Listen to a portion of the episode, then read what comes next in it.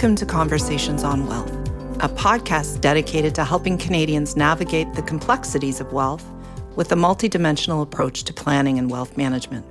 I'm Sarah Widmeyer, SVP and Head of Wealth Strategies at Richardson Wealth. Joining me today is my colleague Scott Stennett, SVP and Chief Operating Officer at our firm. Welcome, Scott. Well, thanks for having me. Great to see you today. So, Scott, we've had this conversation before. We've talked about cybersecurity.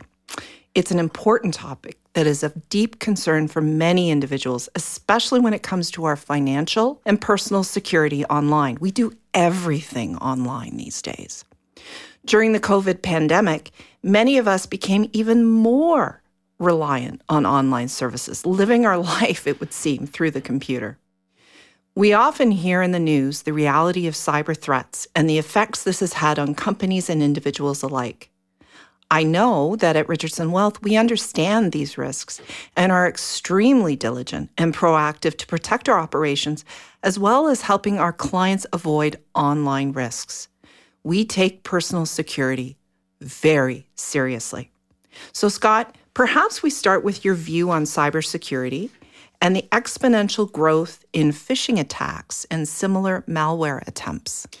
Well, Sarah, you're correct in that this continues to be a real concern for all folks, whether you're Canadian, American, worldwide. This isn't a geographically specific issue, it's a worldwide issue. So we're not alone in that regard. COVID's really turned the dial up on how many attempts are being made against vulnerable individuals or just individuals in general. People were frankly ripe for the picking when COVID put us all into work from home environments. It made it a lot more uh, accessible for bad actors to send emails to individuals who may not be in a corporate office environment where they could ask for help more readily.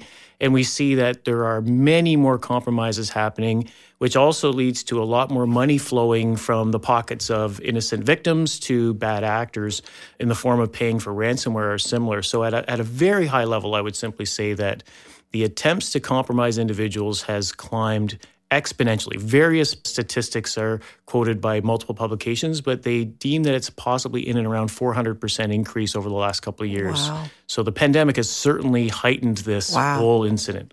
I, I, I, almost even think that's probably understated because probably is. Even in my own device, I notice I get these these texts from TD I don't have a bank account at TD and saying, yeah. you know, my my security code has been compromised and you know, weird emails saying redeem your your gift card here. It certainly has increased and I think you have to be constantly diligent and constantly aware. Yeah, in fact, even on my drive in today on the radio they were commenting on how the city of Toronto does not use email or text messages to advise people of parking tickets. Wow. And and that was just it was just pure coincidence that I knew we were going to be having this chat today.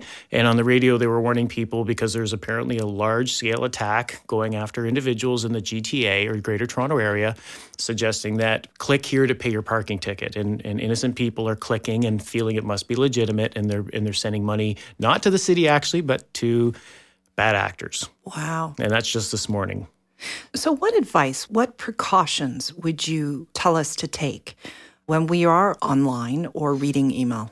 Yeah, there's there's definitely some really easy things we can do. You know, there's there's lots of complicated things, but I find that going down any complicated rabbit hole means that it never gets followed, it never gets done. So if you keep it simple, and you alluded to getting email from a place that you don't normally do business with, that's a great example of a telltale sign. That's one of the first things we tell people is if you don't recognize that sender, or you don't have a business relationship with the organization that seems to be branded behind that email, immediately take note. Another thing that's commonly done is bad actors make the email look like a legitimate note from somebody else. Yeah. But if you look closely at the exact email address that was used to send you the note, it'll often be something very garbled possibly from a Gmail account, definitely not from, let's say, one of the Canadian banks. Yeah. And so, with a quick scrutiny, you can say, you know what, this doesn't look legitimate. When in doubt, never open it. Another great example is most reputable organizations would not send you anything that would require you to log in or ask for your user credentials. A lot of what people are trying to do with phishing emails is get you to share your login and password for something. And then they're going to use that login and password and try and break into all sorts of other accounts you might have. So be very vigilant. Take the extra attention and care to look at email that looks suspicious, verify who actually sent it, and if in doubt, simply don't open it or don't click on it. So if there's attachment, don't open it. If there's a link, don't click on it. If the organization that wanted you needs you bad enough, they're going to call you back or send you another note. So the garbled email address is the piece of advice that I've gotten from you that I've used the most personally and professionally. Looking at that, I think that's the best piece of advice because, yep. as you said, like even with the Toronto, City of Toronto email, it would seem plausible to me that, okay, yeah, no, I got a ticket. Okay, yeah, okay, now I need to pay it online. But you need to check the email address. So yeah. I'm sure the email address was one of those garbled kind of uxlm dot ca dot something o. Yeah, at, at, at iCloud.com, right. which wouldn't be the city's right. email. Right. I have a follow up question then. So if I do get that City of Toronto email, for example, and I open it, have I now exposed my system to bad actors or is it the clicking on something right. embedded that that does that? Great question. So opening an email by itself is generally innocuous meaning it wouldn't put you at risk. Okay. It's attachments that might be connected to the email because within an attachment there might be a virus. And there's the links that are often accompanying some of those emails, like a URL hyperlink that takes you to a site. It may have embedded malware in that link, but more likely than not, the link's taking you somewhere to try and steal your login credentials. Okay. So the email itself is okay. Okay. It's when you go into, so you still get a chance to review it, look at it, check the email sender, and say, you know what, this doesn't look legit, park it. Okay. But if it looks legit and there's attachments, I'd still second guess that reputable organizations generally wouldn't send you that. Right. But but so long as you're aware that you have a relationship, let's say, with such and such a firm, it's not unusual for them to send you a statement, let's say, fair game to go ahead and open it. Okay, perfect. Okay, because I was sitting here starting to panic because I opened up a Costco email last night and it wasn't Costco. And I'm thinking, yeah. oh my gosh. Okay, so moving on then. Many online services now use uh, something called a multi factor authentication or two step verification. What is it and why is that important? It seems awfully annoying. you know, there's there's no easy way sometimes around protecting yourself. The silver bullet answer to have it work easily unfortunately hasn't yet been found. I will though say that segueing a bit into the multi-factor authentication question is that more and more firms such as Microsoft, Apple, are going after biometrics. So anyone that's using a modern day Apple phone would probably be using the facial recognition to unlock their phone. Right. And that takes away a whole need to have a login and password that could be exposed through uh, the, some of these phishing schemes we've talked about. Similarly, Windows uses Hello.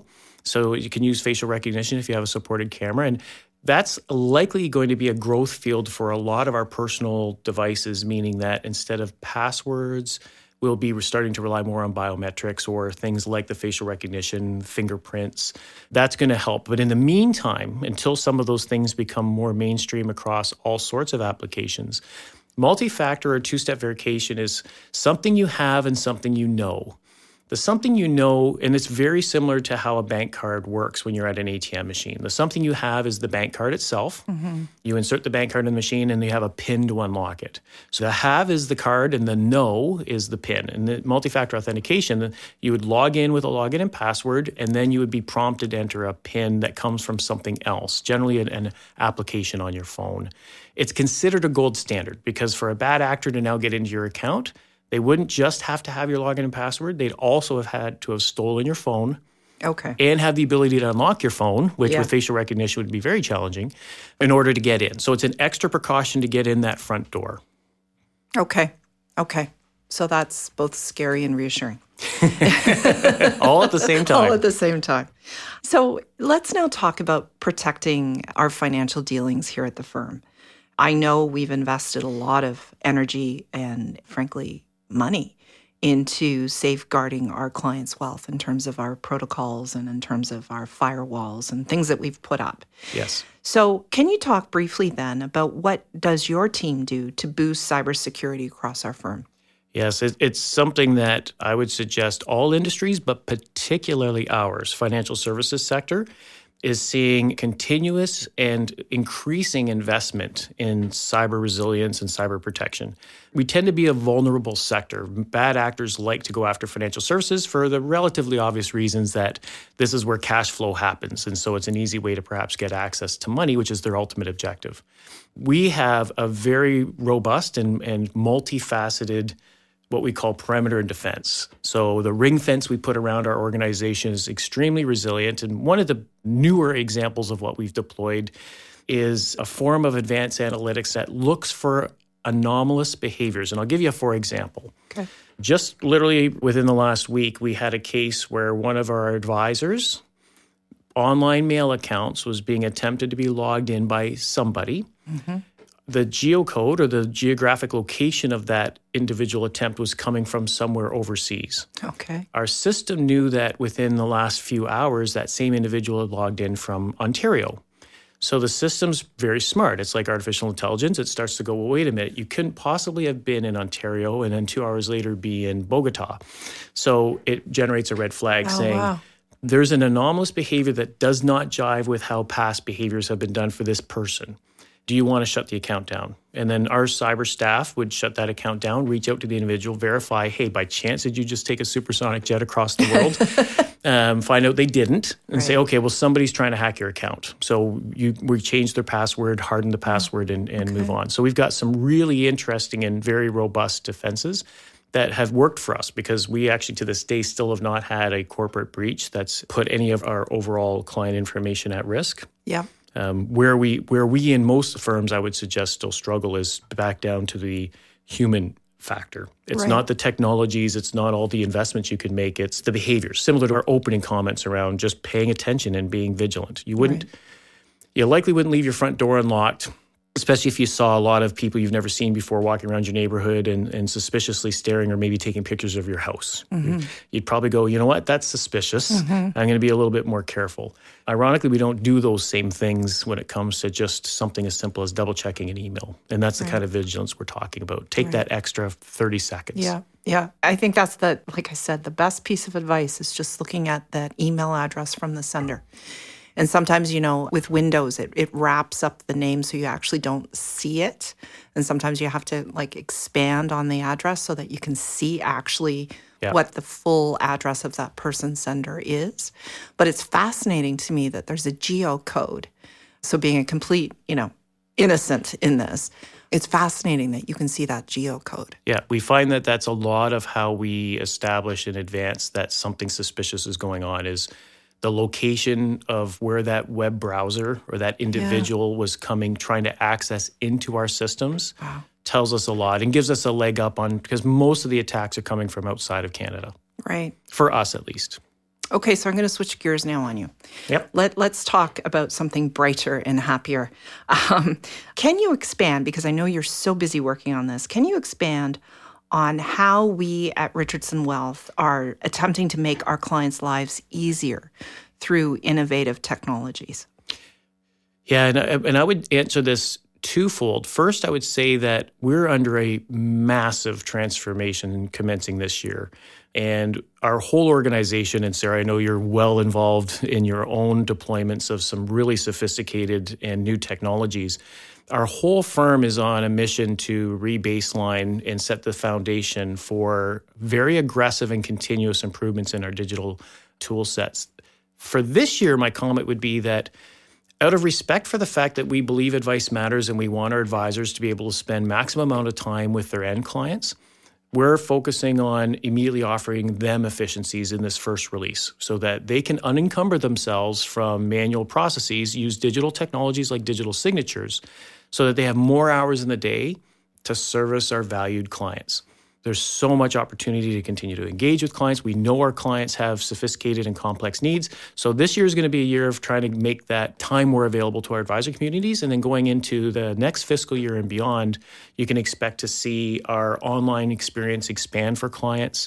I think we've got some great ideas of how to bring the financial planning information, their portfolio information, their performance information into a portal that continues to be secure yeah. because we're talking about cyber, exactly. continues to be secure, but also allows them to do business on their terms. So if it's about reporting or tracking your progress against goals, our overall opinion would be clients deserve to be able to do business when and where and how they want. Right. Not disintermediating the advice from advisors, just giving them the authority and the empowerment to go and see information perhaps at 10 o'clock at night because that's when it's convenient for them. So we'll continue to make that an improved opportunity for our clients.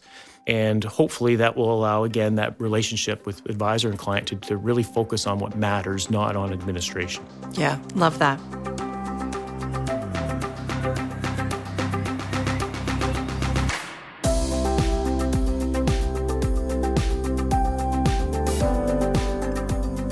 Before we close out this conversation, which I find absolutely fascinating, and I could hold you here for another hour, I'm sure our listeners would love that too. What are some key takeaways that you'd like to impart? Certainly, we've talked a lot about making sure that you're paying careful attention to mail that's coming in, especially suspicious looking mail. And it's just the easiest way that people are falling victim. And that's why the mail factor comes up all the time. Another thing that people can do is make sure you're locking all your devices. It still shocks me to find that some people feel that the inconvenience of having to unlock their phone is more important than having the security of their phone held behind a facial recognition or a PIN number because they're optional. You don't have to lock your devices. But if you ever leave it at a coffee shop, there's so much yeah. vulnerable information on there. Yeah. So always have your devices locked. And my favorite, in a way, of all, and I've talked about this on our prior podcast, is the password itself yeah. is one of the most important parts in a traditional login password combination. The password, it's all about the length. It's about how long and how many characters, not about special characters and some of those other things. It's just a mathematical equation at the end of the day. So we believe in pass phrases. Mm-hmm. And so instead of, you know, welcome zero one, because that happens to be one of the most commonly used passwords, you want to do something like my second child's middle name is Bob. Yeah. And it actually is easier to remember a phrase that you reuse time and again, but that is 10,000 times harder to crack. Yeah, than Welcome Zero One. So yeah. in your important sites, consider pass phrases, which is a longer multi-word phrase. You can even use an uppercase at the beginning and a period at the end and make it a whole sentence. So there's another easy example of how go through your sites and update your passwords to something that I would that would be considered, you know, very strong. Okay, so I have one last question then for you. So you know when Apple says use this password and it's like 16 letters and numbers of gobbledygook or it says create your own? do you suggest using the strong password that Apple generates for you? My personal advice is that people will find that they're having to go in and reset their passwords too often because it okay. is such a random string of characters that if you don't remember it or don't write it down, you'll never you'll never recall. And the last thing you want to do in essence is write down passwords. Right. It's also another way a lot of people get hacked is if someone gets onto your computer files and you do write all this stuff down somewhere or save it somewhere on your PC, then it's vulnerable. So I would still like the notion of something that really is personal to you, that you remember, and it'll be easier for you to always reuse that password hmm. versus having all these random strings of weird characters. And mathematically, they're the same strength. Okay. Okay. Very good. Well, thank you so much. At Richardson Wealth, we believe in protecting your information and your assets. In fact, it's our top priority. That's why we continually improve our security safeguards so we can always stay one step ahead of cyber threats and, as Scott said, bad actors. We know that cybersecurity is a critical component of our trusted relationship with our clients, and we're dedicated to protecting that trust. If you have any questions regarding cybersecurity, please reach out to your advisor. Conversations on Wealth is available wherever you get your podcasts. Remember to follow us on LinkedIn or Facebook for the latest on wealth strategies. Thank you all for listening, and join me again next time.